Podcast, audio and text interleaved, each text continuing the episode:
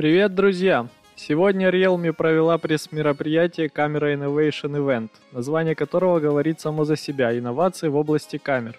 С 2019 года компания начала устанавливать в своих смартфонах датчики разрешением 64 мегапикселя. И в фаворитах был сенсор Samsung SSL Bright GW1. В этом году производитель готов перейти на новый уровень, начать устанавливать модуль на 108 мегапикселей. И первым смартфоном с ним будет Realme 8 Pro. Именно этому событию было посвящено сегодняшнее мероприятие. И во всеуслышании было заявлено, что ставка сделана на датчик Samsung SSL HM2. Это сенсор размером 1,152 дюйма, где размер каждого пикселя равен 0,7 микрометра. И есть поддержка автофокуса Super PD.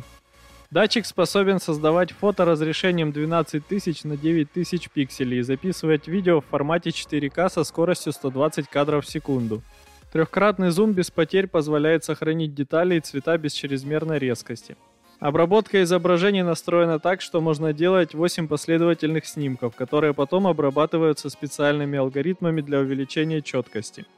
Режим съемки звезд астрофотография позволяет снимать звездное небо в режиме замедленной съемки – за 8 минут камера способна создать 30 фото, которые потом склеиваются и получается покадровое видео продолжительностью 1 минута.